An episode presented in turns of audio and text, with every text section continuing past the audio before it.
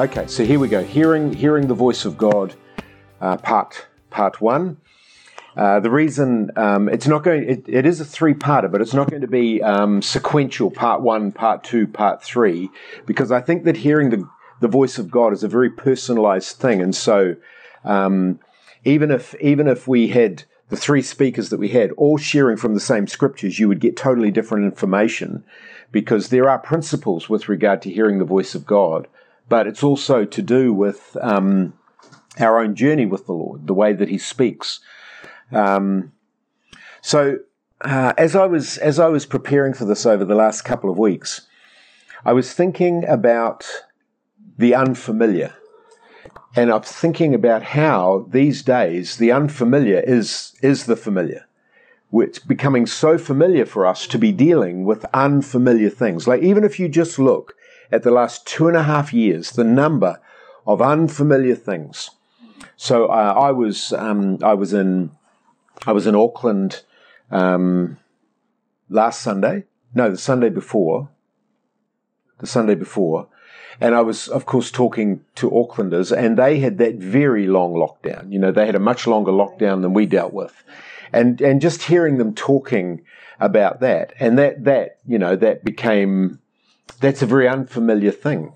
Um, uh, I was talking to someone was someone was telling me this morning how important it is that that I'll be needing to go overseas sometime soon, and I was like, how unfamiliar that was, and I don't even really know how that would how that would come about. So, um, in a time when normal feels like a distant memory, we become a lot less reliant on things that are familiar to us. And actually, a very good thing is it brings us to a place where we really do need to hear God, and it brings hearing the voice of God to the forefront, which can be, you know, when the when when normal seems like a distant memory, it can be very unsettling, and it has been very unsettling for a lot of people. But if we see it from the purpose uh, from the point of view of the purpose of God, I think He's bringing us into a place where we actually have to hear His voice. Yeah. yeah. And where, you know, a lot more people are listening, and a lot more people, when you share the gospel, are very much more open to things of a spiritual nature now than they were two and a half years ago. I, am just in my own life, I'm I'm flabbergasted. I, I I walked down my driveway the other day to take the rubbish out, and then I bumped into the teenager that lives on in the house on the left hand side at the end of the drive. And I was asking about her grandmother that lives down the drive next door to us, who I hadn't seen for a little while. So I got to talk to her. And then a lady walked past and I said, Nice day for a walk. And she said, Oh, yes, but I'm having trouble with my hip. And so I got to pray for her. I said, Can I pray for you? She said, Well, that would be nice. And just, you know, you're just having all this, all this minister. I was still hanging on to the recycling bin, you know? And so, um, so here's, here's been my question really for two and a half years. What if we aren't supposed to go back to normal? I don't know about you, but I don't want to go back to normal. What if God is leading us away from the familiarity and the security, quote unquote, of normal? And what if we can't navigate the future based on the assumptions of the past? Now, I'm not talking about biblical assumptions. I'm not talking even about long held godly threads in our society. I'm, I'm talking about the way that we have functioned, particularly in the church, the, the things that we have relied on. What about if we were never going to go back there? And what if God was leading us into, say, for example, totally new ways of how He provides for His people? What if he was leading us into totally different ways of functioning as his church? And of course, you know, in our in this fellowship here, we've already experienced a large measure of that, and um, and no disrespect to anybody anywhere, I would still have taken that small gathering this morning over the much larger ones that we used to have in terms of walking away and feeling like, anyway. So, um, I would suggest in all of this that we need to grow in our ability to hear his voice. And it doesn't matter whether we're in a good place of hearing his voice or whether, whether it's something that's difficult. we all want to grow in hearing God's voice. O- open your Bibles quickly to Psalm 23. This is familiar passage, eh? So, Psalm 23, and um, can someone read uh, verses uh, 1, 1 through 6? The Lord is my shepherd, I lack nothing. He makes me lie down in green pastures, He leads me beside quiet waters. He refreshes my soul. He guides me along the right paths for His name's sake. Even though I walk through the darkest valley, I will fear no evil for you are with me. Your rod and your staff, they comfort me. You prepare a table before me in the presence of my enemies. You anoint my head with oil, my cup overflows. Surely your goodness and love will follow me all the days of my life, and I will dwell in the house of the Lord forever. Isn't that just marvelous? Mm-hmm. You know, it's um, you know, it's often it's often considered to be uh, an appropriate reading for um, for funerals, but actually it's a living psalm, isn't it? I want to just draw your attention to three things. He makes me, he leads me, he guides me. He makes me to lie down in green pastures. He leads me beside still waters. He guides me along the right paths. And so, what this paints a picture of uh, is of a shepherd, a father, who is directing and leading the footsteps of his people. Uh, the reason I use this as an example is one of the most life changing moments I ever had hearing God's voice was with those three words, He leads me. Uh, it was at a time, uh, it was in 2005. Uh, Tasha and I had recently moved from Auckland to Wellington in a very disorienting set of circumstances. And then shortly after that, I got roped into uh, going with a team of New Zealanders, ironically, mostly from Tauranga, to uh, Kansas City. And so we're over there in Kansas City in 2000, might have been 2006, it was 2005 6. Very disorienting time in my life. I'd gone from from being the senior pastor of a church. now I was in this full time itinerant role, and excuse me, it was I was very it was quite disorienting. Um, and I remember partly because of the jet lag, and partly because of feeling stressed out about the future. I was lying awake in the middle of the night in the basement bedroom at Aaron Walsh's parents' place in Kansas City and I was lying there on the bed, staring into the darkness. It was in their basement, didn't have any windows, so it was pitch dark. You couldn't see a hand if you put it in front of your face.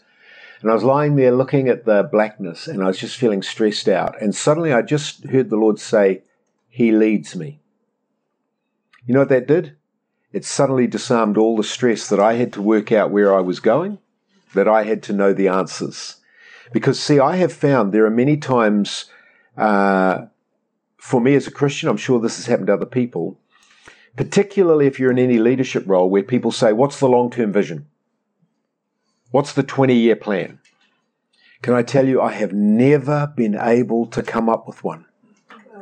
I've never, never been able to do it. I've never been able to come up with the 20 year vision. Some people can, and, and, and good for them. I'm not knocking that. But here's, here's what I, here's, here's what I have found for me. Jeremiah 29:11, very familiar. Who knows that off the top of their head? For I know the plans I have for you, declares the Lord, plans to prosper you, not to harm you, plans to give you hope and a future. Notice it says, I know the plans I have for you.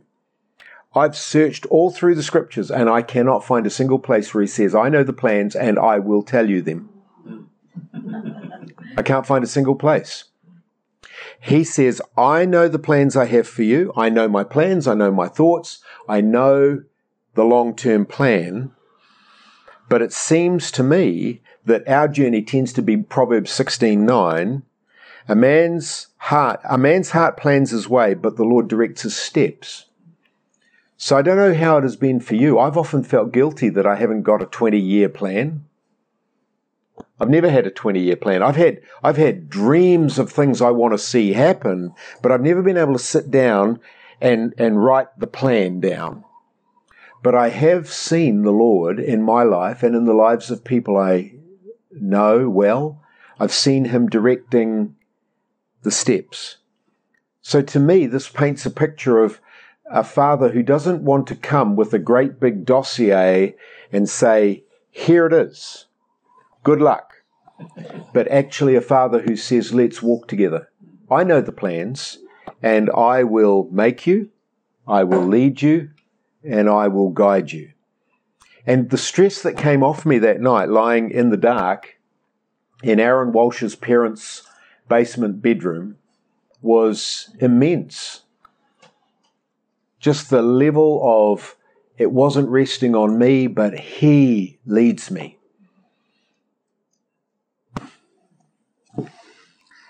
So I believe that we have a Father who wants to walk with us and wants to lead us step by step, not just hand over a dossier and say, Here it is, Simon, go for it. Do that, and I'll see you at the end. But rather, I want to walk with you and I want to lead you step by step. Does anyone else in their own personal journey relate to that? Who else has struggled with the 20 year? and have you ever felt guilty about that? Because it's almost like, well, what's wrong with you? You don't have a 20 year vision. It, it, certainly, as a church leader, when you don't have the 20 year vision, well, we're going to grow to this size and then we're going to grow to that size and we're going to build this and we're going to do that. And, and you, you often get made, you know, a false responsibility. You feel, you feel really deficient. So I think that God speaks a lot. And I think that hearing his voice is increasingly and will increasingly become, even, probably sounds a little dramatic, a, a matter of life and death. Our greatest prote- protection and our greatest provision is going to be found in hearing and obeying him when we speak.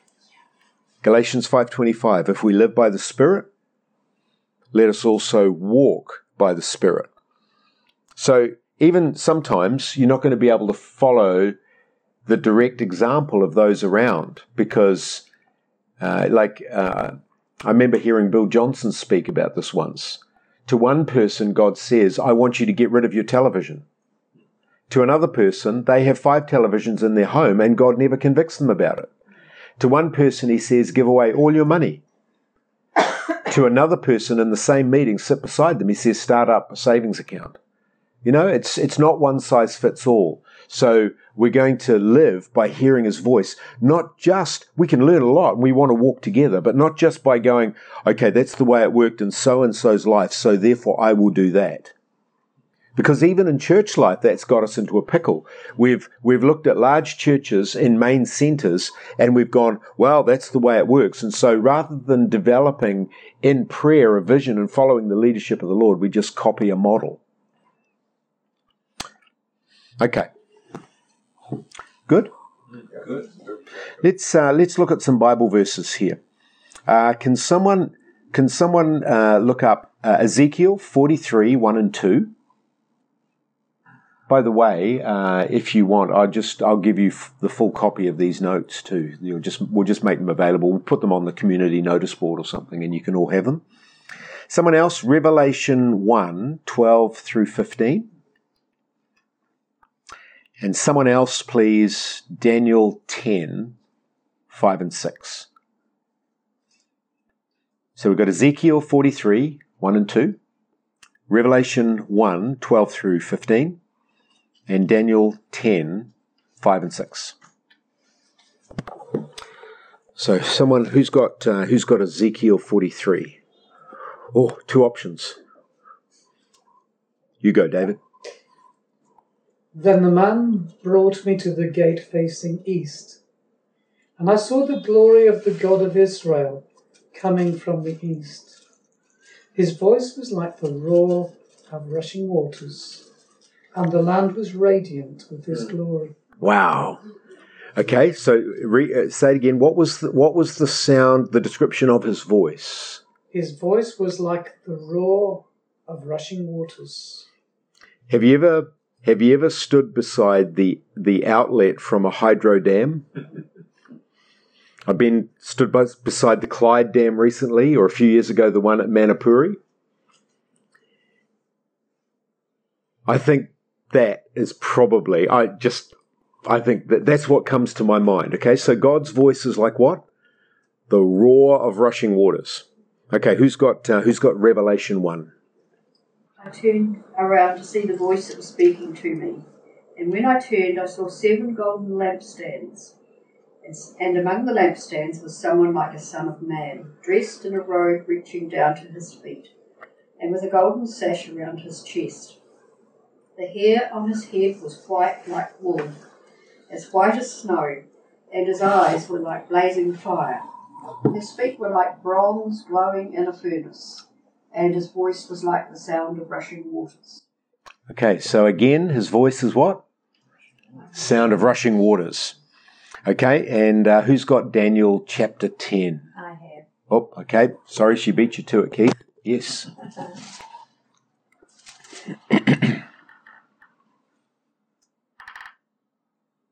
I looked up, and there before me was a man dressed in linen, with a belt of the finest gold around his waist.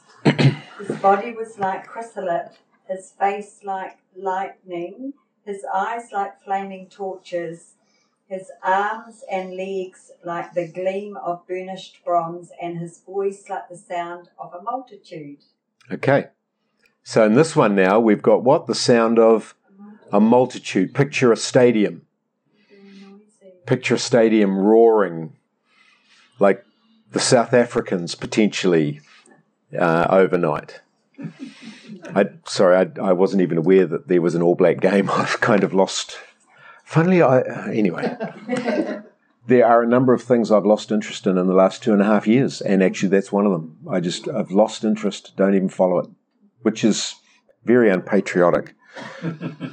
so these three verses, you could make the case that these three verses were in the spiritual realm, and in the spiritual realm, God's voice was loud. There's obviously a crossover because they're in they're in these encounters. You know, in Revelation, John's on the island of Patmos said, "Suddenly I was in the Spirit. I was in, I see it. No, I was in the Spirit on the Lord's day, and then he saw the Lord." So here we've got God's voice in the spiritual realm, is in these instances quite loud.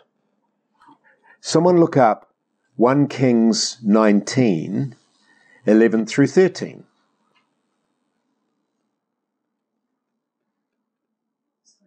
One Kings 19, 11 through 13. I'm, I'm on the old school, the turn the pages kind. Too slow. Someone got it? One, 1 Kings 19, 11 through 13. Who's got that? Yeah. Someone got it? Okay, go. Thank you. Um, then he said, Go out and stand on the mountain before the Lord. And behold, the Lord passed by, and a great and strong wind tore into the mountains and broke the rocks in pieces before the Lord. But the Lord was not in the wind. And after the wind, an earthquake. But the Lord was not in the earthquake. And after the earthquake, a fire. But the Lord was not in the fire. And after the fire, still small voice. Okay, still small voice. Uh, transliteration of it is a gentle, quiet whisper. Yes. Okay, so this, those other three were in the spiritual realm. If you look at the context, they were in the spiritual realm. This one happened on a real mountain called Horeb, which is where Moses saw the burning bush. So this encounter happened in the natural realm. Oh. What's the difference? in the spiritual realm, those examples there, it's not to say that God doesn't have a whisper, but in, in these spiritual realm passages, God's voice is loud. But in this natural realm example, and that's not to say that God will not shout in the natural realm, but in this example, God's voice is heard as a still small voice, a gentle, quiet whisper. So you can make the case that uh, biblically, God's voice is often usually, generally, I can't even think of an example where it isn't loud in the spiritual realm. But Elijah's hearing God's voice, I think, is a good picture for us. In a large part because Elijah is a good picture for us. Remember the Elijah, John the Baptist, Malachi, last days analogy that I laid out for you this morning? So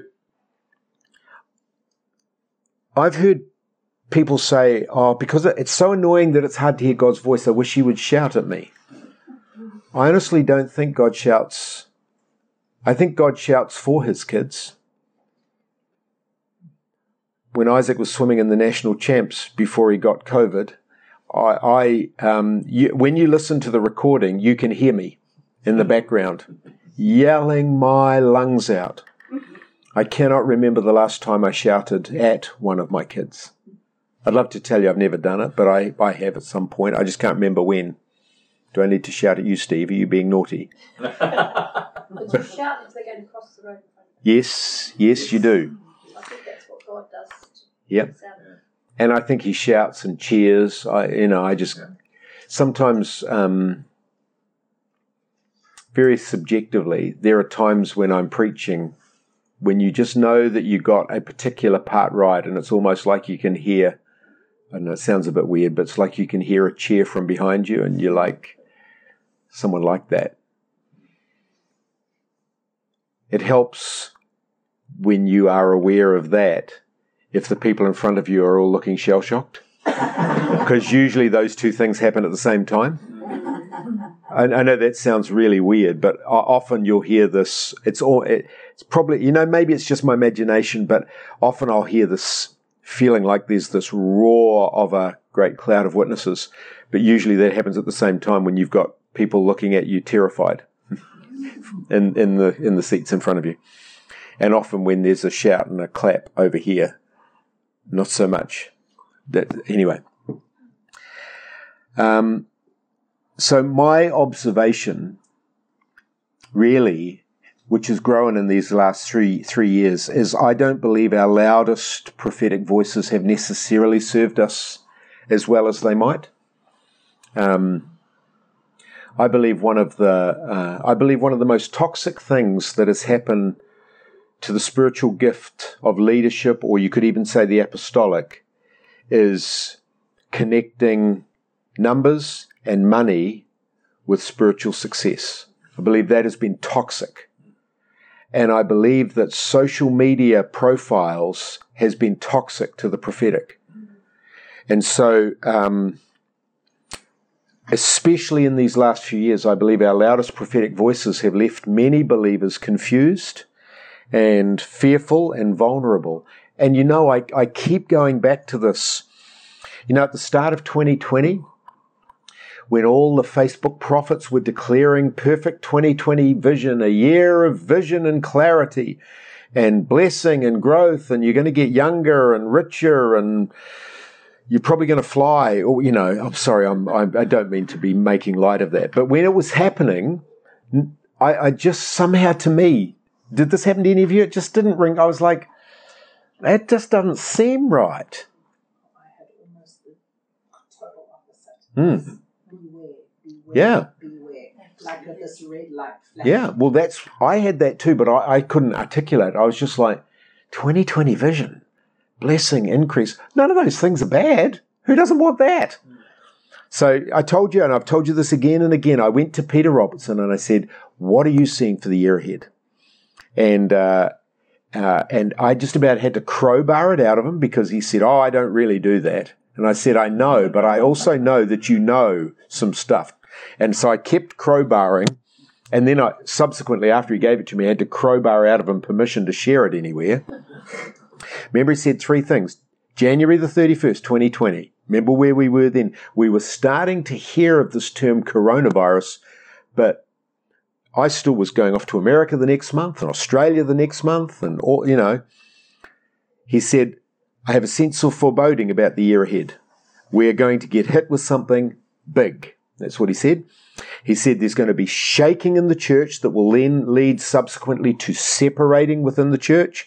And he said anything in the place that Jesus alone should occupy is going to be shaken, stripped, pulled down and removed. So this was not widely circulated. It wasn't promoted. It didn't get lots of likes on Facebook because he never posted it on Facebook. It wasn't shouted in the streets. It was quiet and hidden and was a little bit hard to find. Now there are times to shout the things of God. That's biblical. Matthew 10:27. What I tell you in the dark, speak in the daylight. What is whispered in your ear, proclaim from the roofs. But there's also times when we need to search and hunt for what he's saying. Jeremiah 20, 13, 29, 13. You will seek me and you will find me when you search with all your heart. So in this time when we're surrounded by, and I'm, I'm not just, I love the prophet, I love the prophetic. But in this time where in many cases we are surrounded by shouting prophets that seem to be cutting and pasting. Well, I'll prophesy blessing. Well, I'll prophesy bigger blessing. Well, I'll prophesy mega blessing. And it, it you know, there can be a, a component of that. Um, I believe my language, I believe God's using his indoor voice right now. And he's looking for those that are going to lean in and hear what he's saying. I believe that the authentic words of God right now are most particularly being spoken in his still small voice. And so I just want to share a few very, very simple, practical things uh, from my journey with regard to hearing God's voice. I'd love to tell you I've got this all down. I haven't. And anyone that tells you they, anyone that tells you they've, they've got it all down or they have discovered an access to God that's not available to anybody else, that's not fivefold. Because the fivefold equips the saints, which means furnishes and, and gives tools to the saints. I remember um, hearing years ago someone teaching on the fivefold saying the moment someone fivefold uh, is positioning them, you're positioning them so that you can't do without them, that's not fivefold the fivefold is always working to work work themselves out of a job.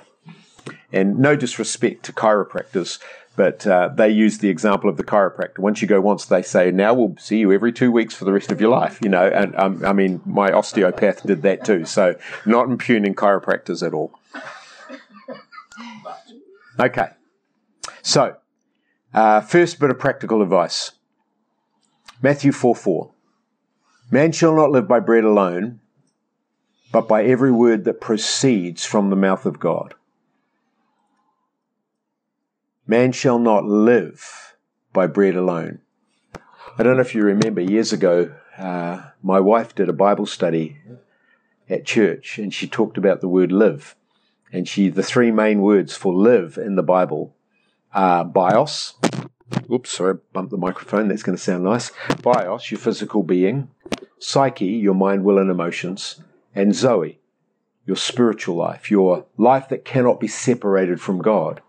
This is not saying man shall not bios by bread alone, but by every word. It's not saying man shall not psyche. It's saying man shall not Zoe, or some versions say uh, the word translates Zeo, which basically means the same thing. It's saying when he speaks, we come alive on the inside. When he speaks, something happens on the inside that, that no other form of speaking can touch. When he speaks, I find out why I'm like I am. I find out who I am. Now, it doesn't necessarily make me comfortable. And I, will give you a classic example. Remember in um, uh, in John chapter six, where Jesus feeds the five thousand, and there's this great crowd, and they've had this miraculous meal of, uh, of, of loaves and fishes, which was basically swiped from, from some little boy and then multiplied, and then 12 baskets were left over. And it says after that, a great multitude. So they fed the multitude, and then it says a great multitude. So the crowd got bigger because you've got You've got Jesus speaking. There's miracles happening. There's, there's food being provided. And it says now a great multitude. It got bigger. And of course, you know his next message. John 6, Jesus said to them, verse 53, Most assuredly I say to you, unless you eat the flesh of the Son of Man and drink his blood, you have no life in you.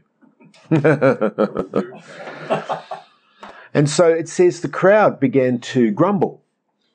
Can you imagine? It sounds, he, he gives no explanation. He just makes this outlandish statement that sounds like cannibalism. And can you imagine the disciples? The you know they've been getting excited. This great crowd is gathering, and now this crowd is grumbling and dispersing. And what's Jesus' response? He goes to the disciples and says, "So are you leaving too?" He doesn't go in a panic. He says, "Are you off?" And look at this. I love this. Simon Peter, verse 68. Lord, to whom shall we go? You have the words of eternal life. So you know what I reckon, and uh, forgive me for those that have heard me say this before. I reckon Simon was going, I have no idea what you were just talking about. It's offensive to me culturally. It sounds gross. But even when I don't understand, when you speak, something happens in me and I find out why I'm alive. So I think that hearing the voice of God and speaking the words of God is, from my point of view, is even one of the most valuable. Sorry, I'm preaching, aren't I? Settle down, Kristen. I just get, I just have this, inf- I just have this inferno inside me. I, it's yeah, it's Annette's fault. just joking. That was just shifting the blame we all know it was really Steve's fault. Um, I think that sharing the word of God is one of our greatest evangelistic tools because when he speaks, we come alive. Yes. Yeah. It's amazing how like you just you just have a simple word for someone in a cafe. And this is not just for quote prophets, all of us. And you just you, you you ask Oscar when he comes in two weeks how often we'll be sitting in the coffee club on a Thursday morning. It's our weekly get together.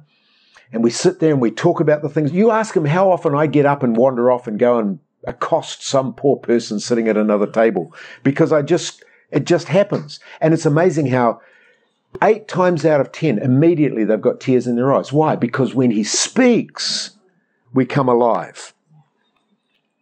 Even if we don't understand what on earth he's talking about, even if it's offensive to us, even if it's offensive to us. Secondly, to Elijah, God's voice was a still small voice. Implied in that is Elijah had to be quiet to hear it. I think sometimes what we've got to do is we've got to be very deliberate to turn down the internal racket years ago, uh, Tasha and I, this was when Courtney was a baby. We knew some people that had a bach at uh, Matapouri, not Manapouri in the South Island, Matapouri, which is a beautiful bay um, up north. And so these people offered us the use of their bach. We were we were skint youth pastors back in those days, and um, didn't have two bob to rub together. Couldn't afford holidays, but these people let us use their bach. So they gave us the address, and in those days you had to have, you know, a map. You know, remember the big fold up map? And Tasha was holding it up on, in the car, and I'm driving over here looking around it. And we arrive at this place at Matapouri, and we arrive there in the car, and it's a lovely bach right on the beach. And we go inside. One of the first things I noticed, there's no television. It's like, okay, well, I don't watch a lot of television, so I was like, that's cool. Then I realized there was no stereo. There was no radio. There was nothing in the house that made noise. I had a cell phone, but it was one of those slim bricks, you know, that was about that big. It didn't, you couldn't play Spotify on it. There was nothing. It was so out of the way that the stereo in the car could only get a couple of dodgy AM radio stations. And so we get to this place and it's quiet. And the first night, you know, we're tired and we go off to sleep and you just sleep through the night. Second night, I'm going off to sleep and I lie down and I'm lying there and I hear God speak to me. And so I did what I always do when I feel like God speaks to me. I write it down. So I got up and I didn't have, I do it on my computer now, but I got up and I wrote it down. And I was like, ah, went back to bed, laid down, happened again. And this kept happening over and over and over again. And finally, I was like, wow, this place must be like Bethel. you know, angels ascending and descending. And I, I was like, Lord, what's the difference? And he said, You turn down the volume. I'm always speaking. I'm always, I think he's always speaking. I just think sometimes I've got too much going on. There's too much of a racket going on in here and you've got to actually deliberately turn down the volume, which is, again, why for me, that, that time, long before the sunset in the morning, is so valuable to me. For those of you that have been to my house, I have two main spots. I either go to the chair over in the left hand corner beside our crazy circle light, or I go and I sit in the bay window. And you sit in the bay window there, and you just sit and sometimes i sit and i'm just looking and staring at the stars and just deliberately going lord i'm just listening. And it's silent. One of the advantages of being down a long drive or out in the country it's dead silent. Well i think that's a silly word. It's alive silent. When you turn down the volume you just it's amazing. And and we've got to be deliberate about it. Got to be deliberate about turning down the social media racket turning down the news racket. I, I got to be careful. I can get addicted to the news. I got to turn it down. I've got to, I've got to turn down. I love our church, but there are times when I'll sit there in the morning and I'll say, Hope Center, I love you. Get out of the way. I'm not here for you. Step aside. Get out of the way because I'm just here. And that's, that's one of the things that I love about staring at the stars you sit there and you look and you're just looking and, you know, it's amazing how many shooting stars there are, by the way. Oh, I saw a whopcacker the other day. It just went blazing across the sky. I thought it was going to hit Matakana Island. So sometimes you've just got to actually turn down the racket of constant busyness and just listen. You know, one of the things that I love to do, even though it's silent, sometimes I'll take my noise cancelling headphones that I've got from my previous life. you know, when you'd get on the plane and turn them on and they cancel out the sound of the jets. Sometimes I'll take them out there and I'll, it's already silent, but I'll put them on and it's like silent, silent. And you just sit there and in the silence, it's amazing what you hear as you listen. Can I encourage you? Immediate application. Find time to turn down the noise and listen. I believe he's just, I believe God is always speaking. Can I encourage you to be careful not to make un, as a third thing, don't make this unbiblical de- declaration. I can't hear God. Or it's hard to hear God. The moment we say that, we're making an unbiblical declaration. How many of you, like me, have made that declaration? I actually had to repent of it because John 10:27 says my sheep hear my voice. So if you are a follower of Jesus, you're a sheep. You're not a goat, you're a sheep. He says my sheep hear my voice. I've arrogantly said I didn't realize it was arrogant, but I've said things that are arrogant like this. Oh, God must find it hard to speak to me because I'm so thick skulled. Can I suggest there is nothing God finds hard? Mm. So I repented. I repented of saying I can't hear God's voice or I struggle, or even this little subtle one. Oh, it's so much easier to hear God for other people. My sheep hear my voice.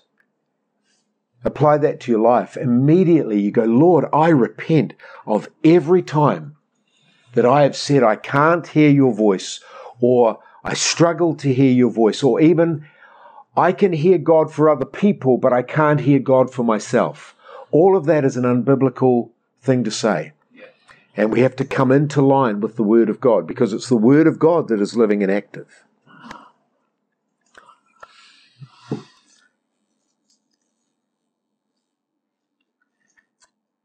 Two more things. We doing okay? You've listened to my voice a lot today. You were very patient with my rantings this morning the Word of God. Um, can I borrow your Bible for a minute, Ashley? I didn't bring mine's on my desk. What is this? Word of God. Okay, it's the Word of God. This, yeah, Jesus is the Word of God, so somehow there's an interaction between this book and the man Jesus. Somehow there is a man living and active, sharper than any two edged sword in here. Okay? So this is the Word of God. Is this all God has ever said? No. God was speaking long before in the beginning, and God has continued to speak long after. Amen. This is the Word of God. This is not God will ever say, not all God will ever say, but He will never contradict it. But, again, He will take particular delight in contradicting how we think we understand it. How many of you have realized how many times did Jesus in the Gospels say, You have heard it said, but I tell you? What was he doing? He was saying, Here is the word. You think it means that. Let me tell you what it really means. And he's still doing that today. Thank you. So, the word of God, we cannot minimize the place of the word of God.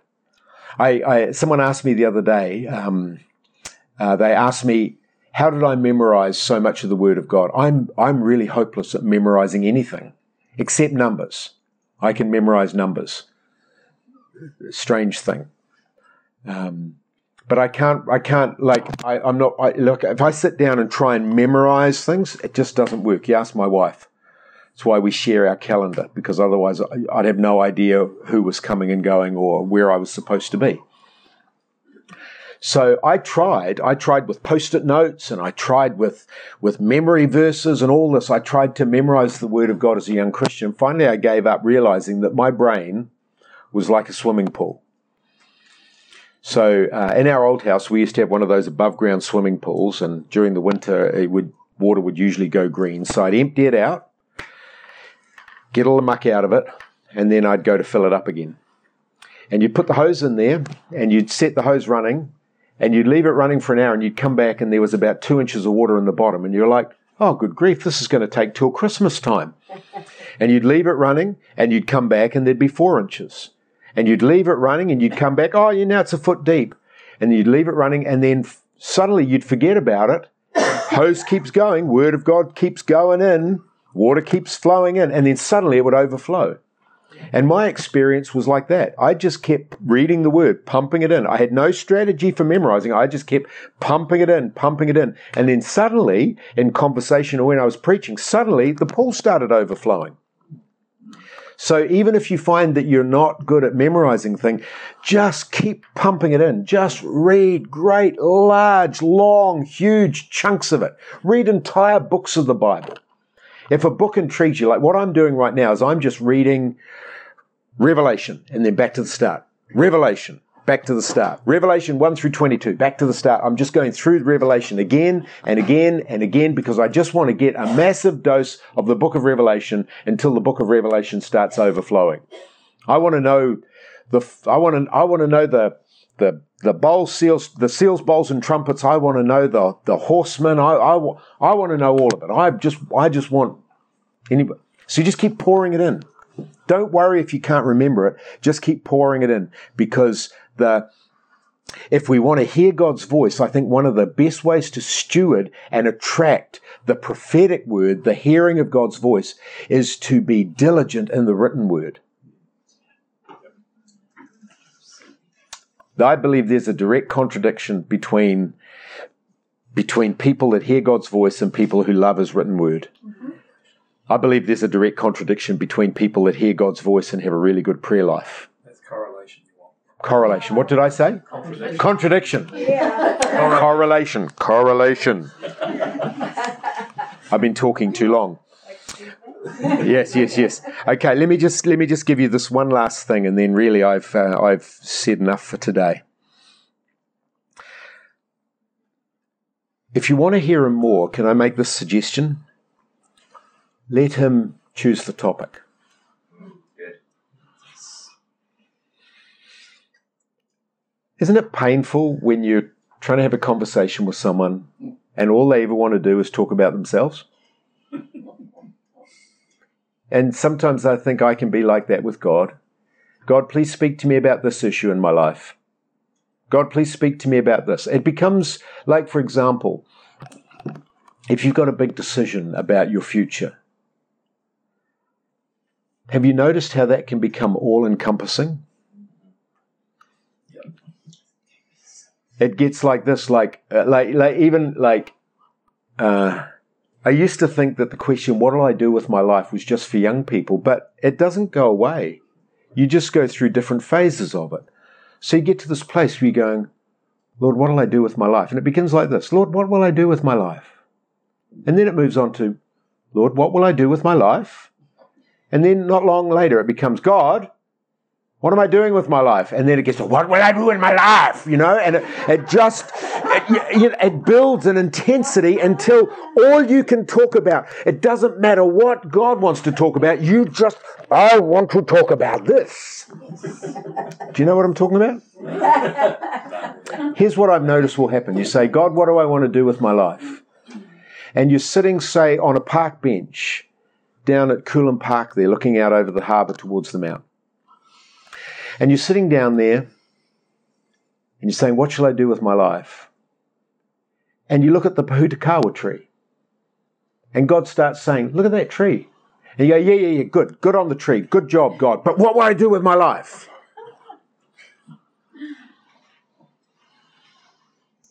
What about if we start going, Lord, what do you want to talk about? Because I've actually had some occasions where I'll say, Lord, what, what, what, what are you saying about this topic? And he'll say something about, look at those kids playing over there. And you just start enjoying watching the kids playing, and you just feel like God's speaking to you through their childlikeness. And you never get the answer to the question that you were actually asking. But you go away and you go back, and a week later you find yourself sitting on the same park bench and you're looking at the kids again, and you start going, Lord, I really enjoyed talking. And suddenly he answers your question from a week ago. See, it's not, I don't, I have not found that God speaks like this. Point one, point two, point three. I've found that he talks like this. It's more like, it's a journey. It's not just a list. What will I do with my life, Lord? Well, look at that tree. Oh, that's a pretty tree, Lord. Oh, that reminds me of Psalm 1. Thank you, Lord. I want to be like a tree planted by streams of water. And then a week later, you're back there, look at that tree, and you're remembering Psalm 1, and God says, This is what I want you to do with your life. That's just how I found it. Let him choose the topic. I'm more, uh, I'm more verbal than my wife. You've probably noticed. my wife is beautifully quiet and deep and reflective. And I, uh, you know, I, this is one of the things I love about her. I just, uh, and sometimes when we go walking, sometimes I've just got to be careful that I don't just say, right, let's walk. Blah, blah, blah, blah, blah, blah, blah, blah. Boats, boats, boats. Talking about boats. Oh, look at that boat. Oh, fishing, you know. And I can just, and I, before I even realize it, well, I've done that. And I can do the same thing to God. What am I going to do with my life? Where are we going? What are we doing about this? How do we fix this? You know? So I would encourage you that the way God speaks is, is not linear. It can sometimes be more like a jigsaw puzzle, where He'll just say something random to you, which is about as useful to you as a piece of a jigsaw when you can't see the whole picture. Just collect it up anyway. He'll give you that piece. And then a day later, a week later, a month later, He'll give you another piece. And then he'll give you another piece, and then suddenly you'll start seeing how it all fits together. So it's good to have it's good to have a way of collecting it, be it a little a little folder in your computer or a journal or just somewhere where you write down the things that God is saying to you. And often at the beginning they don't make any sense. I talked to Rochelle Hanson two weeks ago, and I said to her, Four years ago, your husband told me that I was going to travel in New Zealand again. And at the time, I thought that was ridiculous because I don't travel in New Zealand now. I go overseas and I don't have any contacts with anyone around New Zealand. And I said, and then suddenly, in the space of two months, so this happened just about a month ago, uh, uh, from a month ago to three months ago, suddenly in the space of two months, all my available weeks that I'm willing to be away are, are suddenly full with opportunities to go to Dunedin, Alexandra, Nelson, Christchurch, uh, Upper Hutt, which Tash is very excited about, as she is about the Dunedin one. Auckland. I hadn't preached in Auckland for years, and, and suddenly I'm going to Auckland, you know, six times in the last four months of the year. It's just it's just a strange, strange thing. At the time, it didn't make any sense, but I just wrote it down. I was like, well, I'll write it down. I don't know what to do with that. And then suddenly it just starts to go clickety click. So write them down, even if they don't fit anywhere. Okay, I had a lot of other things to say. Can I encourage you to be be be accountable because hearing God's voice can be a bit subjective. It's always good to have a few people around you. The number of times I've thought I heard God say some things and then realized that I was just being a bit of a twit.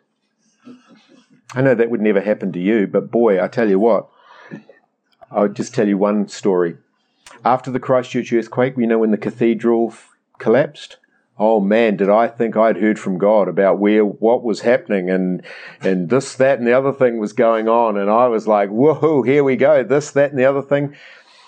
I rang up Peter Robertson to tell him my great revelation, and at the end, um, I said, "What do you think about that?" Expecting some sort of grand prophetic endorsement from him. He said, uh, "Well, the earth has a crust." and the crust sits on molten magma. And from time to time, the plates of the crust move, and it causes earthquakes. And I realized what he was doing. He's saying, Son, what are you doing up that tree? Come back down here. I'm not saying there was no spiritual meaning to it, but I tell you, if I, if I told you the spiritual meanings that I was seeing, you'd be like, I need to go to another church immediately. I can't even go to a church with that nutcase. But, yeah, we all need people that talk us down out of the rafters. And can I even tell you, in this room, there are people here that I would trust to talk me down out of the rafters. Or sometimes to talk you up out of the basement. Hey, Annette. She's talked me up out of the basement a few times. Or dragged you up from the basement. Yep. Kicking and screaming, No, let me stay. I want to stay. Leave me alone. Get up here. Um, you know, she posted on her Facebook a while ago that picture of the lighthouse with the waves around it. If you look in my office, there's a picture of that on the wall. Guess where that came from? Do any of you? Uh, well, let me let me pray for you for the sake of the recording, and then we're just going to open it up for any conversation additions or subtractions, and then we're going to pray along the lines of what I suggested. So I'll just pray a prayer now to wrap it up for the sake of the recording. Father, we thank you that because of your Son, we have an open heaven. And because, Jesus, you have risen and sent the Holy Spirit, we can now say the same power that raised Christ Jesus from the dead dwells in me. Holy Spirit, we love you. We love that Jesus himself said that you will speak to us. You'll speak to us what you hear being said within the Trinity. You'll tell us the things that are to come. And Lord, we thank you tonight that you have said in your word, My sheep hear my voice. And so right now we repent of any time that we have said, I can't hear you speak. Lord, I repent. We repent of any time we've said it's hard for us to hear you speak. Lord, we choose rather to align ourselves with your word that says, My sheep hear my voice. And so we thank you, Holy Spirit, for the hearing of your voice. We pray, help us to turn down the volume, to make time to listen. And we invite you, Lord, you, you choose the topic. Lord, we say to you, like, like Eli instructed Samuel all those years ago, we say, Speak, Lord, your servant is listening. We thank you, Lord, that you are speaking, that you are leading. And we thank you, Lord, that you would, by your grace and mercy, give each of us ears to hear. In the name of Jesus, and we thank you, Lord. Amen.